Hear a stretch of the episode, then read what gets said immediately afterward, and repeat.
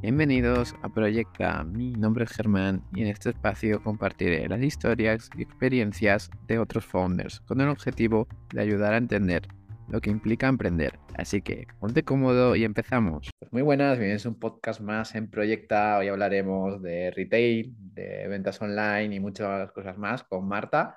CEO de, de Grace Holders. No sé si lo he dicho bien, Marta. no exactamente, es Grace Holders, pero más o menos. Bueno, ya sabéis que mi acento no, en inglés no, no, es lo mío. Pero bueno, Marta, eh, a mí siempre me gusta que el invitado se presente. Entonces, ¿quién, ¿quién, es Marta? ¿En qué proyectos está? ¿Y qué estilo de vida tiene o intenta tener? Eso es, intenta tener. No, a ver, eh, bueno, para empezar, soy italiana, no sé si lo sabías o lo hayas notado. No lo he notado, no, no. ¿No? Ah, pues mira. De hecho, de hecho, me dicen bastante a menudo, me preguntan si soy catalana. Eh, no sé si te suena catalana, pero bueno, no, el caso, soy italiana. pero llevo viviendo en Madrid ya 10 años. Este año son 10 años. Eh, me vine aquí de Erasmus, no me fui, porque básicamente, no sé, me, me, vine a Madrid de Erasmus, me encantó. Me encantó la fiesta, la comida, el, todo. Pensaba que podía vivir así toda mi vida, entonces me quedé. Eh, y llamé a mis padres y les dije que me quedaba y no se lo tomaron bien. Pero bueno, encontré trabajo enseguida, la verdad, eh, y empecé a trabajar aquí. Eh, y, decidí emprender, esto te lo contaré después, pero ya, ya hace casi cinco años. Eh, y estilo de vida, nada, o sea, soy una emprendedora normal y corriente, intento tener un buen estilo de vida y no lo consigo. y como hablábamos antes fuera de cámaras, eh, bueno, pues eh, no siempre es fácil, vamos, no siempre es fácil y no siempre, bueno, pues obtienes lo que quieres enseguida, pero bueno, ahí estamos, luchando. No, no, no, no. El camino a emprender a veces es lento, ¿no? Y bueno, y, bueno, Marta, después de, tus trabajos, ¿no? En Madrid, eh, decides a emprender, ¿no? Y que no, sé si emprendiste antes en Italia o qué es lo que te animó a emprender, ¿no? Eh, no, o sea, es mi primera experiencia en absoluto eh, emprendiendo, tanto en Italia como en España. Y en verdad yo empecé a trabajar aquí, ¿eh? en España, que a veces me, me preguntan, ¿qué diferencias hay entre el mundo laboral en Italia y España? Es como, no, no, o sea, no me estés entendiendo. Yo he trabajado aquí por primera vez. Al final me vine con 22 años, me, me gradué aquí y empecé a trabajar aquí. Y mm, entonces es mi primera experiencia y empecé a trabajar aquí en desarrollo de negocio. O sea, yo, yo no, o sea, tengo una historia un poco, eh, eh, eh, no sé, peculiar, porque estudié políticas económicas, que no me gustaba absolutamente nada, pero bueno, como me había metido, ya lo terminé. Em, y entonces, a partir de allí, pues encontré un trabajo que era desarrollo de negocio para multinacionales tecnológicas. Entonces, lo que yo hacía, al hablar italiano, inglés, español, vendía soluciones tecnológicas de empresas de pues, toda Europa a países de toda Europa. Ejemplo, una empresa de eh, pues, Alemania que quiere penetrar el mercado español con una solución fintech X que hace X cosas. Entonces yo la estudiaba y hacía toda la parte de preventas en España. Y cuando teníamos ya clientes concretos, ya se venía esta gente de Alemania y venía aquí a cerrar la venta. Entonces, como que abría países. Era, era un trabajo, la verdad, muy, muy, muy interesante. Y entonces, eh, a partir de allí, uno de estos clientes eh, decidió ficharme. Y entonces me fui y eh, pasé a consultoría. El mundo de la consultoría no me encantó. La verdad es que no me encantó. Y entonces al poco tiempo dije, jo, pues, ¿por qué no me encanta? Como que empecé a preguntarme mil cosas. Era una estructura multinacional enorme. Yo contaba entre cero y menos uno. O sea, era como mítico, estás allí sentado, no sé quién eres, tienes un objetivo de ventas X, si llegas bien y si no llegas estás fuera, ¿no? Eh, cero visión sobre lo que se hacía realmente en la empresa, los objetivos, ¿sabes? Entonces, como que no, yo, yo, o sea, la empresa para la que yo trabajaba en verdad era relativamente pequeña. Éramos ni 80 empleados, eh, pero bueno, estaba muy, muy conectada con un montón de empresas. Y entonces no me gustó. Y, y, mientras estaba yo sembrando ya ese sentimiento de, jo, pues no me gusta, menuda cagada, tal, me pasó una cosa eh, que me lleva a emprender. Yo llevo gafas, como puedes ver, eh, de toda la vida, desde los tres años, y tengo 11 grados de miopía en cada ojo, que es bastante. Em, y entonces en 2018 me tocaba renovar gafas porque básicamente no veía ya nada con las que tenía. Y, fui a una de esas grandes cadenas, no voy a decir cuál, pero básicamente me cobraron más de mil euros por mis gafas, entendiendo que son gafas caras, las mías, de laboratorio y hechas a medidas y tal, pero, pero allí una de dos, o no me había dado cuenta nunca de lo que cuesta, porque la verdad es que en Italia me la pagaban mis padres, las cosas como son, pero en ningún caso tuve la sensación de que costaban tanto dinero, u opción B, pues, pues, algo está pasando en el sector óptico, ¿no? Es decir, ¿de dónde viene ese recargo de mil y pico euros, que era lo que yo cobraba en ese momento, por un producto necesario eh, para mi salud visual? Y entonces básicamente me enfadé y dije, ah, sí, ah, pues nada, voy a montar una óptica. Y entonces eh, dejé el trabajo, estudié un poco el mercado y, y me lancé con una marca nueva que, que, que creamos en este momento y, y, hasta aquí, 2022, casi 2023. Y, y antes de, de, entrar en tu negocio, eh, ¿qué es lo que aprendiste ¿no? en la consultoría, en estas dos experiencias laborales que has podido aplicar eh, he, siendo sincera, he podido aplicar bastantes cositas, ¿eh? sobre todo sobre metodología de trabajo, procesos. Eh, porque al final, siendo una estructura tan compleja, la verdad es que tenía los procesos muy estructurados en cuanto sobre todo a gestión de personas, gestión de presupuestos. Esas dos cosas sí que me las he llevado, que no las había tocado en mi trabajo anterior. Entonces, la verdad es que hoy, o sea, día de hoy, eh, tenemos en la empresa algunos procesos con respecto a las personas y a los empleados que yo me he llevado de ahí. Sí. ¿Y lo has podido aplicar de primeras o has tenido que pasar un cierto tiempo para aplicarlos? Eh, a ver, pasamos cierto tiempo porque al final piensa que hasta el año pasado éramos siete personas y este año somos 21 porque se nos ha ido la olla, hemos empezado a crecer un montón. Y entonces lo cierto es que alguna cosita, sí que, por ejemplo, de reuniones one-to-one, eh, planes de crecimiento y tal, empezaban a verse ya pues, en los años anteriores con las personas que, que estaban y que de hecho siguen estando, pero lo cierto es que lo hemos estructurado bien este año porque evidentemente con el salto que hemos dado ya no podíamos mantener los procesos tal y como estaban. Claro, sin duda. Ya sí, vayamos a tu negocio, ¿no? Entonces, entonces tú, tú te fuiste a, emprender por, por algo que estás molesta, ¿no? sí, sí, es que es una verdad.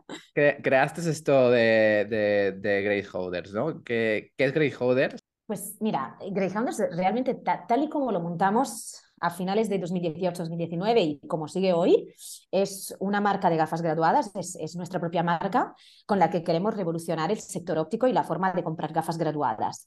No revolucionamos el producto, porque el producto evidentemente es una gafa de los mismos materiales de muchísimas otras gafas, es acetato eh, o metal, lo que sea.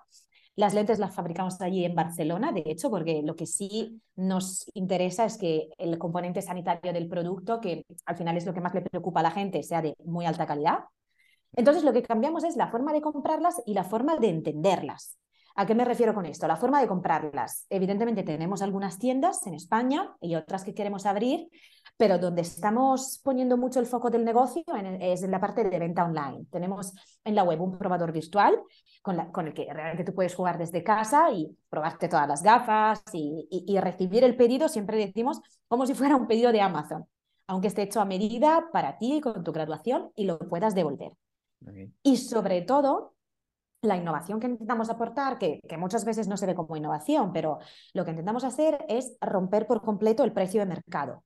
Entonces, algo que en el mercado español se está vendiendo por un promedio de 150 euros, nosotros lo estamos vendiendo por 29 euros.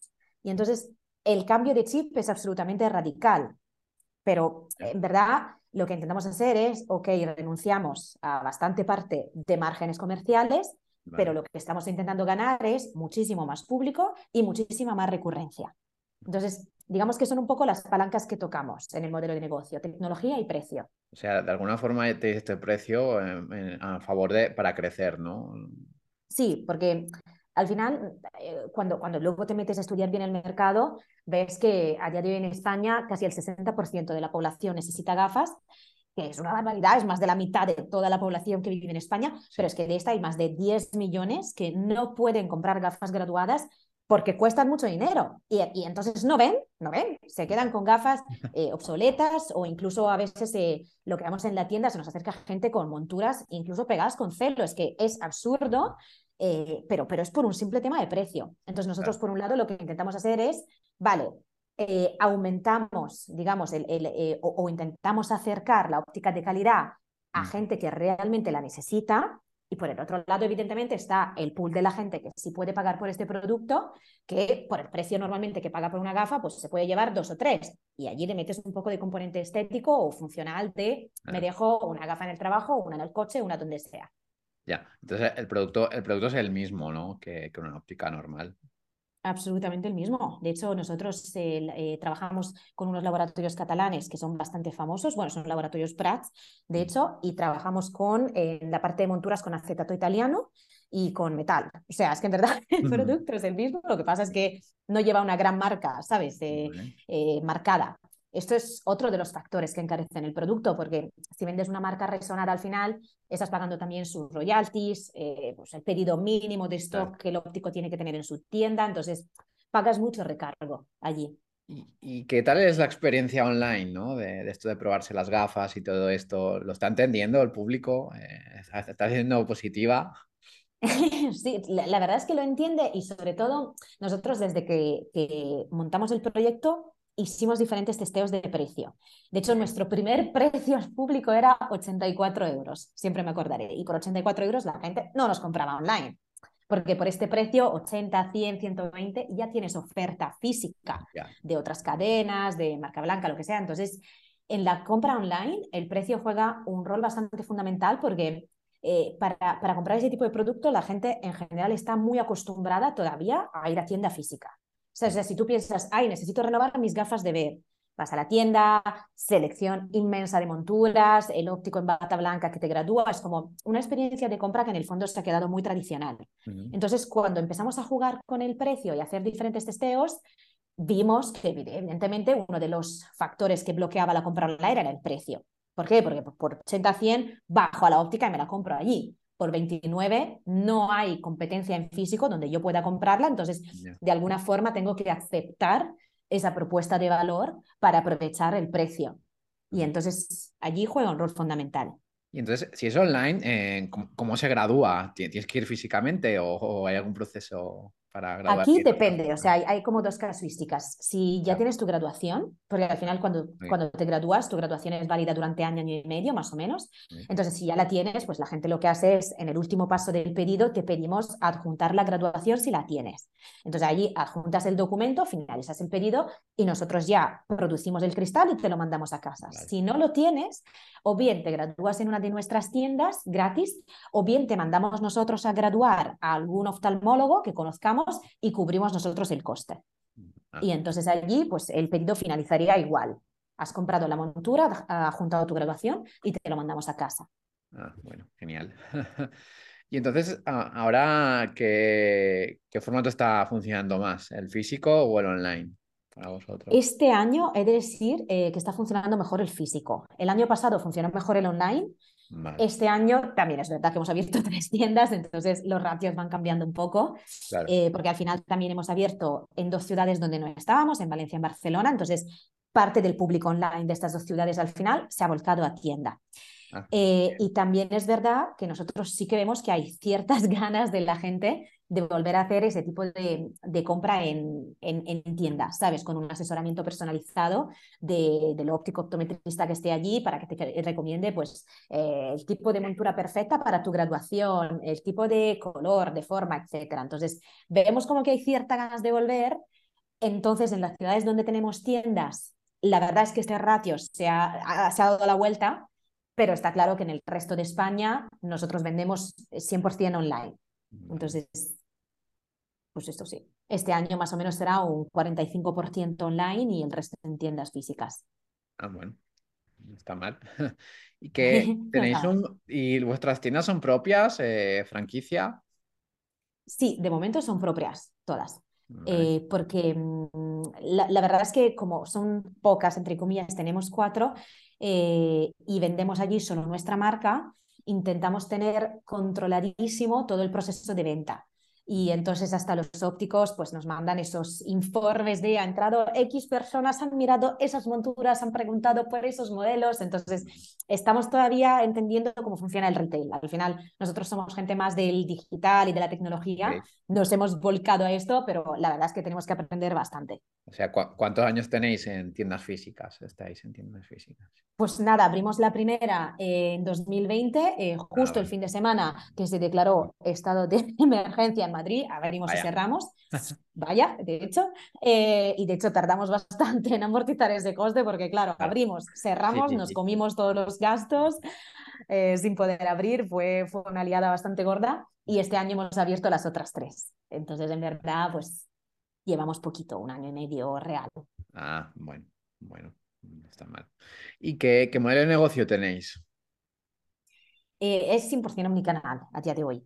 Eh, nosotros vendemos, evidentemente, tanto en tiendas como en, a través de la web, pero lo que intentamos hacer es que el cliente, si ha comprado en tienda, repita sin problemas en la web, porque al final ya tenemos sus datos, su graduación, su todo, y la repetición es muy fácil. Y incluso, oye, si has comprado online y necesitas graduarte, pásate por tienda. Entonces intentamos cruzar toda la información de clientes para que, cada cliente pueda aprovechar los dos canales. Y vayamos a momentos, Marta. ¿Cuál ha sido tu mayor momento de, incertidumbre? O, varios momentos, imagino. Bastantes, bastantes. A ver, nosotros, eh, como cuando te, te contabas lo, lo, de las clases, ¿no? Me encanta contar en las clases todas las cagadas que hemos hecho, los errores, o sea, es lo que más interesa al, final a los alumnos, oye, ¿dónde, ¿dónde has fallado? Nosotros hemos fallado mil veces, mil veces en cuatro años, de verdad. Eh, principal momento de incertidumbre cuando eh, al principio, porque yo monté esto en una incubadora de startups, eh, con personas que no conocía. Entonces se me fueron las dos, claro. Y, allí fue mi mítico momento de ¿qué hago? Me quedo con el proyecto, lo sigo intentando, o sea, fue un momento bastante, bastante heavy. Pero, eh, eh, ¿con la incubadora, con las gafas o con otro? Sí, sí, con este mismo proyecto ya arrancado. Ok. Entonces allí fue un momento ya un poco de, ostras, ¿en qué me he metido? Y luego en pandemia, lo cierto es que tuvimos un momento de, tensión muy, muy fuerte en el que pensábamos que íbamos a cerrar.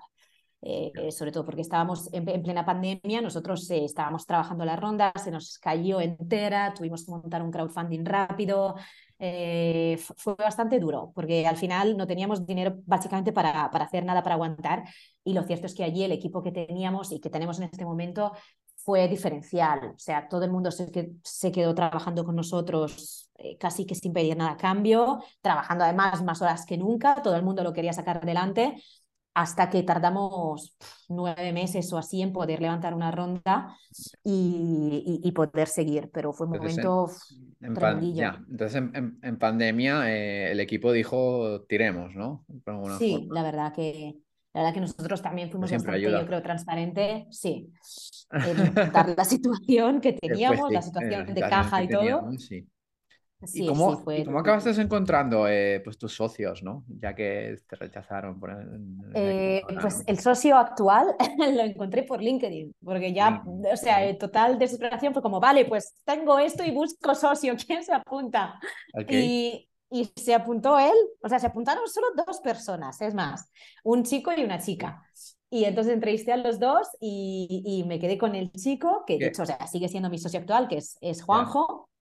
Eh, y entonces recuerdo perfectamente que en la entrevista, entre comillas, que le hice en este momento, eh, él se acercó a la oficina donde estábamos en ese momento y empezó como a dar golpes en la mesa de no vais a encontrar nada mejor que yo para ese puesto de trabajo, yo quiero emprender. O sea, no sé, como que demostró una motivación absoluta y dije, ostras, eh, fíjate que el otro candidato tenía experiencia en el sector óptico, era optometrista, era, tenía estudios en, en ese sentido. Y fue como, no, no, pues lo tengo clarísimo. Y, y eh, te cantaste por las ganas, ¿no? Sí, sí, es que vamos, tenía una motivación y, una, y unas ganas que dije, ostras, pues no sé qué, pero lo vamos a conseguir. Te acabas acertando, imagino, ¿no? Sí, sí, aquí seguimos los dos. aquí seguís, ¿no? Al pie del cañón, bueno, está bien. ¿Y, ¿Y cómo fue conseguir tu primer cliente, tus primeras gafas?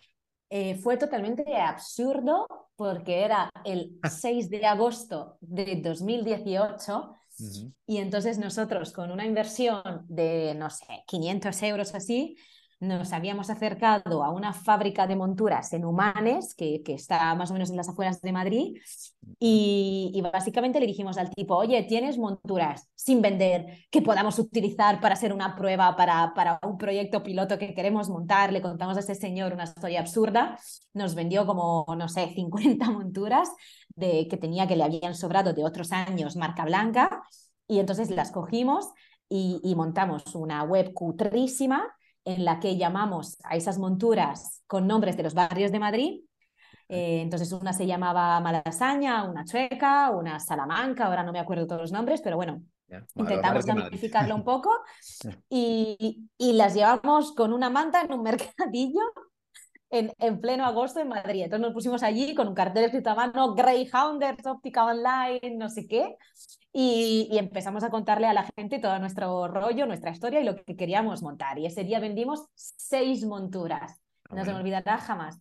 Y cuando fuimos a hacer los pedidos, al final, porque teníamos que producir las lentes y tal, las entregamos nosotros en patinete entonces, claro, te imagínate, pues llego yo con las pintas que tengo, mis gafitas y mis pendientecitos y tal, y iba en patineta a entregar las gafas a la gente y, decía, pero tú quién eres, que no tienes, no tienes pinta de repartidora. Y yo, no, claro, verás, soy la fundadora, quería verte con las gafas, a ver si te las puedes probar un momento y me dices y tal.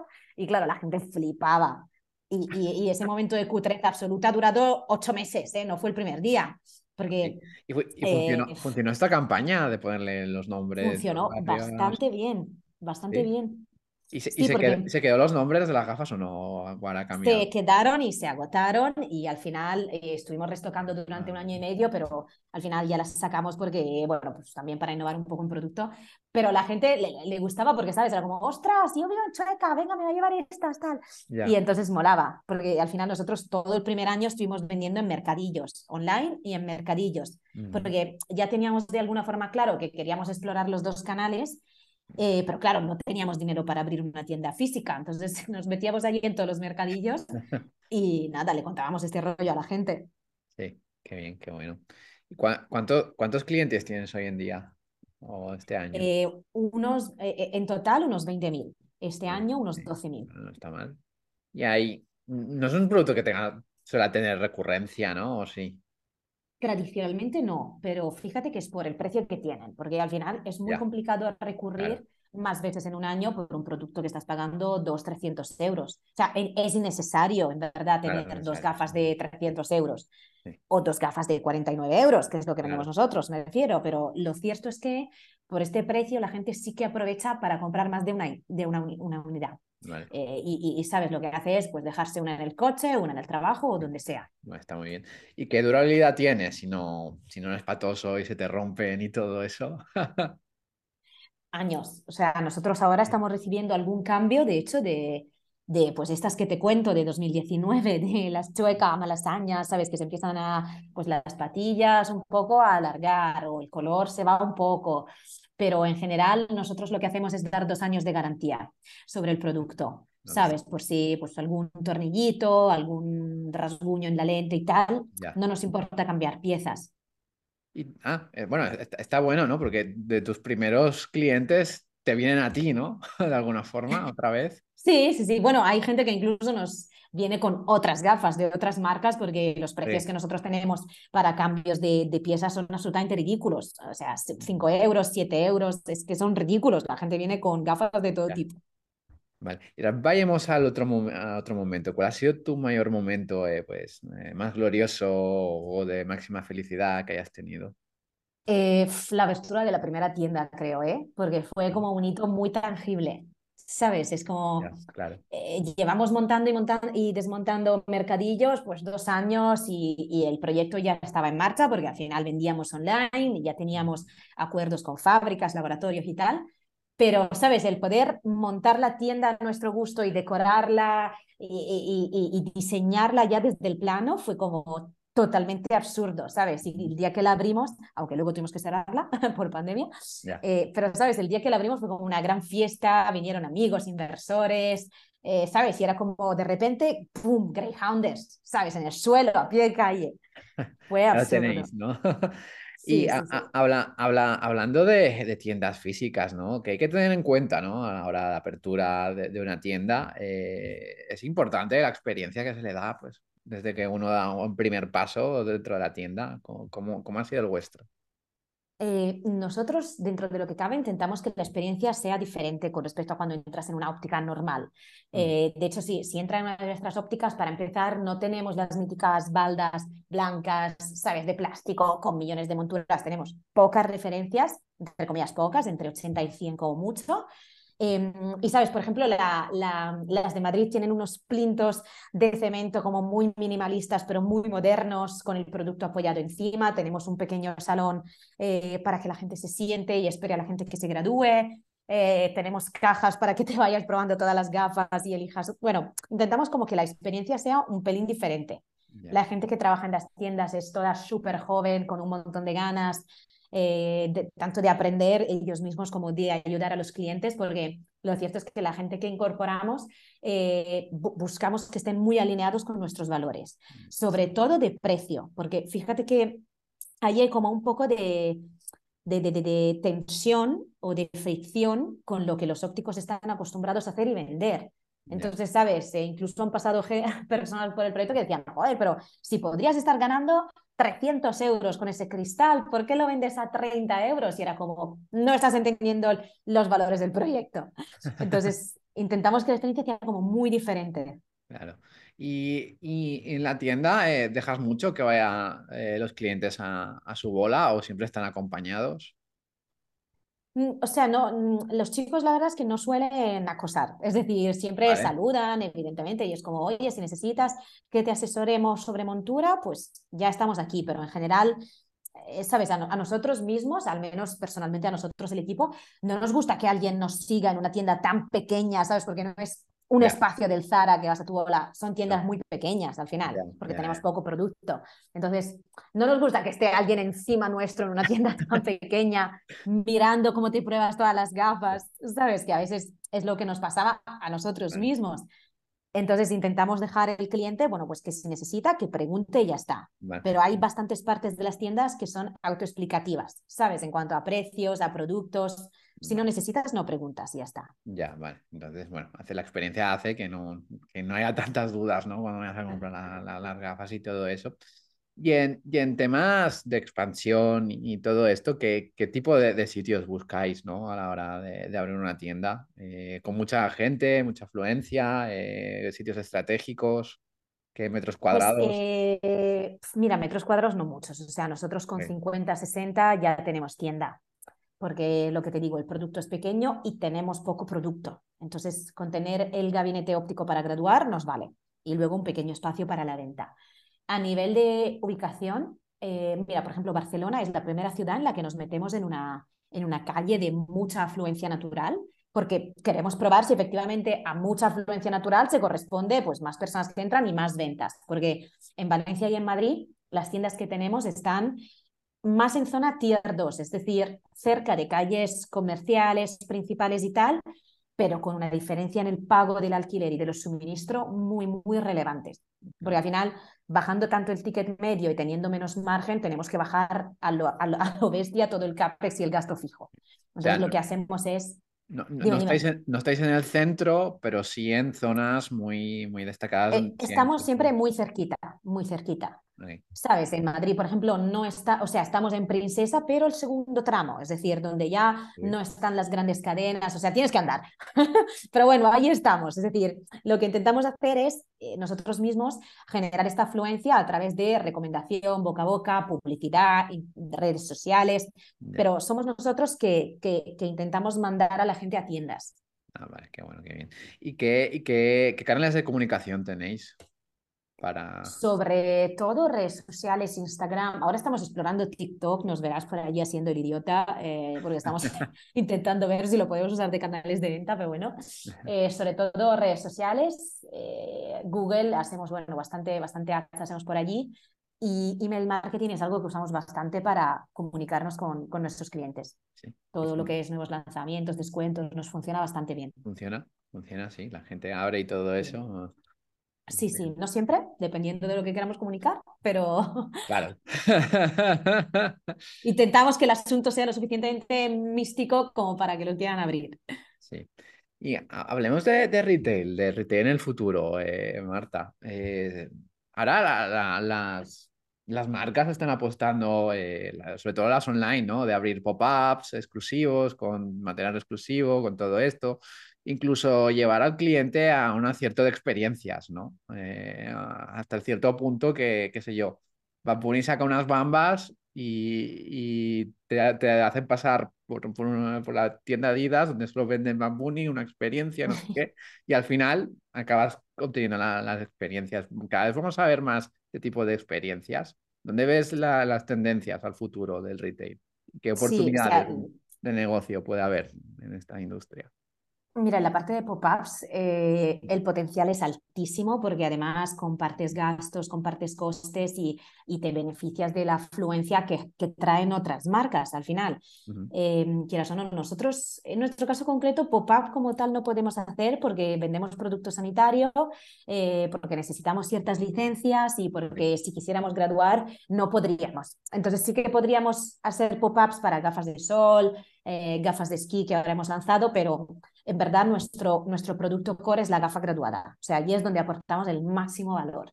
Vale. Eh, y nos da pena, entre comillas, porque, por ejemplo, ahora sí que vamos para Navidades a, a meternos en, en un pop-up navideño, pero, por ejemplo, solo con gafas de esquí, porque es más fácil, es una compra impulsiva y sobre Claro. todo te lo puedes llevar. Pero, pero en general eh, la tendencia de los pop-ups es absolutamente enorme y la tendencia de los modelos digital, como se llaman ahora, también. Es decir, hay muchísimas marcas que han nacido pre-pandemia y post-pandemia solo nativas digitales que están bajando a físico con las primeras tiendas. Muchísimas, incluso jóvenes, porque al final se dan cuenta, y yo creo, como en nuestro caso, que, que, que también amplías público bajando a físico, gente que no te conoce online o que por sus hábitos de compra no está dispuesta a comprar online, que a nosotros nos pasa sobre todo con la gente más mayor, que también necesita gafa. Claro, es que vosotros, que- claro, tenéis la graduación y ahí, ahí es más, es, es más vieja, ¿no? La, la de esto. Claro. No, y sobre todo allí, o sea, o sea, mis propios padres que son clientes mm, compran en tiendas, ¿sabes? No se ponen allí con el probador virtual. Nada, nada. Es, es también un tema de, de- de- de segmentación de público, entonces dependiendo un poco dónde quieras llegar, te interesa o no, pero sí que está creciendo bastante. Ya. ¿Y qué, qué oportunidades puede haber dentro, dentro de aquí, de las experiencias o dentro del retail, ¿no? Que os puede ayudar, ¿no? Tanto digitales como físicas. Claro, o sea, yo, yo creo que en general eh, las tiendas o las marcas que van a destacar más son las que puedan ofrecer una, una experiencia realmente diferencial, incluso en tienda Sí. física, eh, como la que espero que nosotros estemos intentando dar, eh, en, en la que al final, eh, ¿sabes? Intentamos eh, pre- prestar ese servicio o ese asesoramiento para una gafa de 29 euros como si la estuvieras pagando mm, 300, que, que con eso la gente alucina bastante, ¿no? Eh, entonces yo creo que, que para el futuro del retail, como lo cierto es que con la pandemia hay mucho retail que se ha muerto y por esto eh, la gente a nivel tanto de emprendedores como a nivel de inversores, como a nivel de muchas cosas, están bastante eh, más, más Mm. confundidos con el tema del retail o reticentes o lo que sea. eh, y yo Sí. creo que las, los modelos omnicanales que van a destacar son los que realmente puedan dar esa experiencia diferencial y sobre todo conectada a nivel online-offline.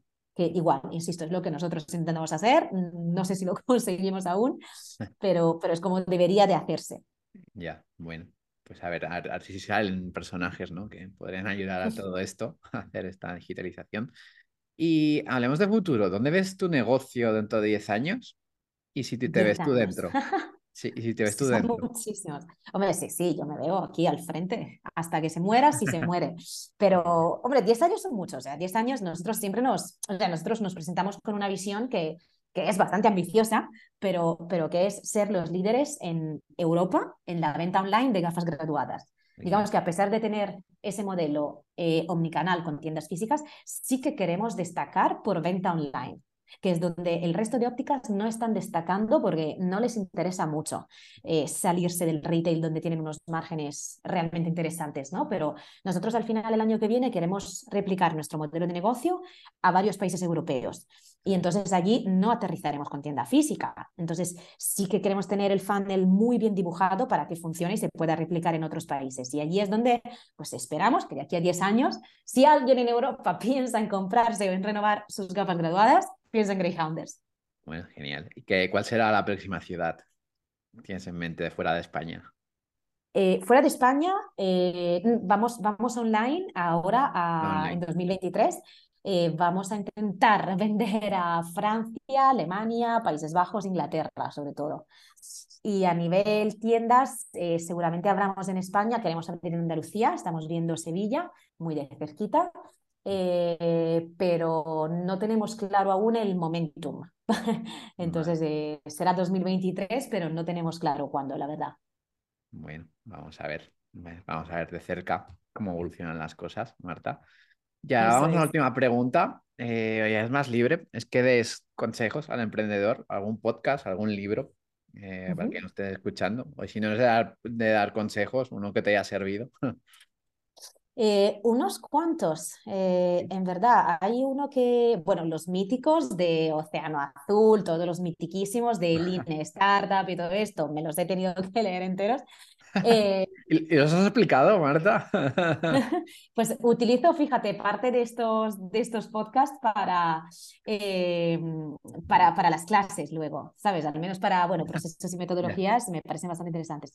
Y luego hay uno que te vas a reír, no recuerdo su título, em, que lo leí hace poco y son eh, como mini cuentos sobre fracasos de emprendedores. Ostras, es, es que te debo un título y no lo recuerdo ahora mismo.